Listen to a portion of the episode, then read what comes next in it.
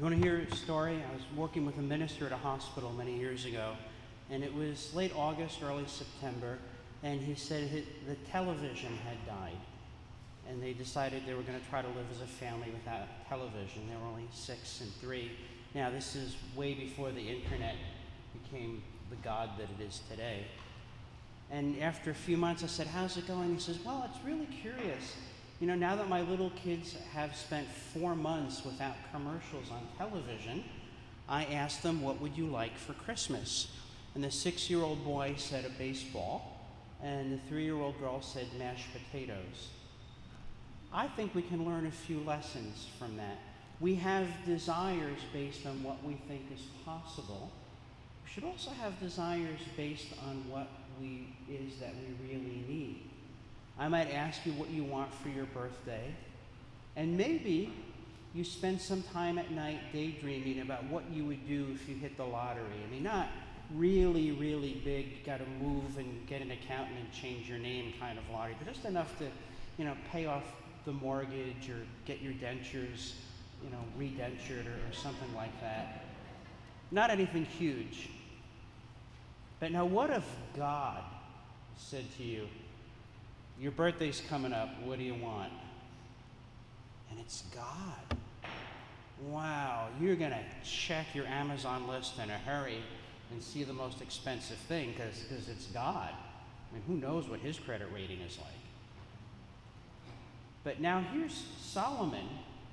And God says to Solomon, You know, you've really been rocking it as king. Good for you. I'm going to give you a kingly bonus. What do you want from me? God creator of the universe.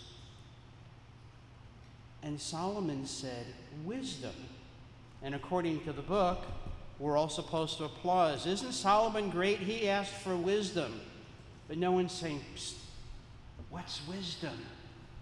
There's no reason to applaud for Solomon asking for wisdom if you don't know what wisdom is. Remember the scene from Princess Bride and Inigo Montoya says, You keep using that word, but I don't think that word means what you think it means. Most people have no idea what wisdom is at all, but for some reason we're supposed to applaud when people ask for it because it says so in the big red book. If that's as far as our engagement with the Word of God goes, then we have a problem. So we have to ask again what is wisdom? Well, we have a hint from St. Paul. Paul says, All things work for good to those who are called according to his purpose, according to God's purpose. And now we can start connecting the dots.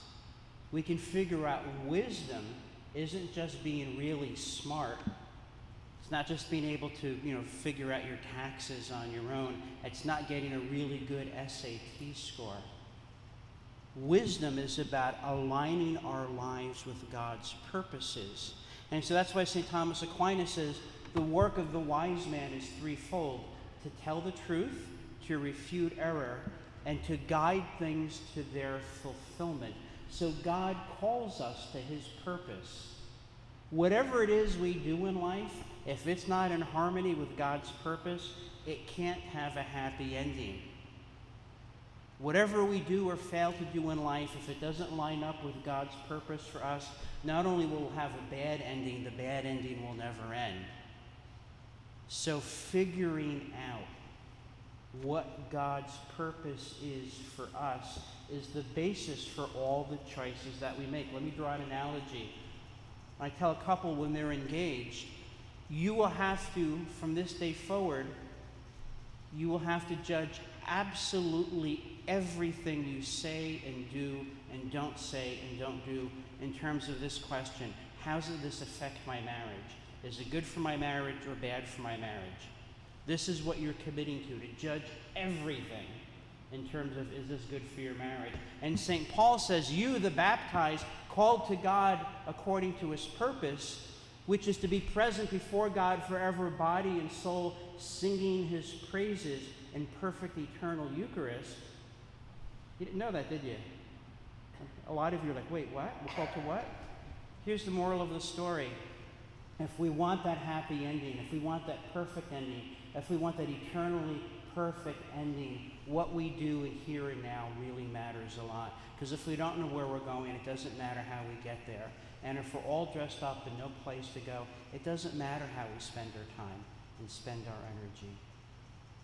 And then we have our Lord who talks about the one who finds the treasure in the field, finds the pearl of great price, with Etta James cries out, At last, and gets rid of everything else to have the pearl of great price, gets rid of everything else to have the treasure. That is wisdom. Wisdom is a choice not to settle for anything less than the fullness of what God offers. And then we judge everything else. Does this help me get closer to God or not? How to sum it up, how to make it memorable so you can act on it.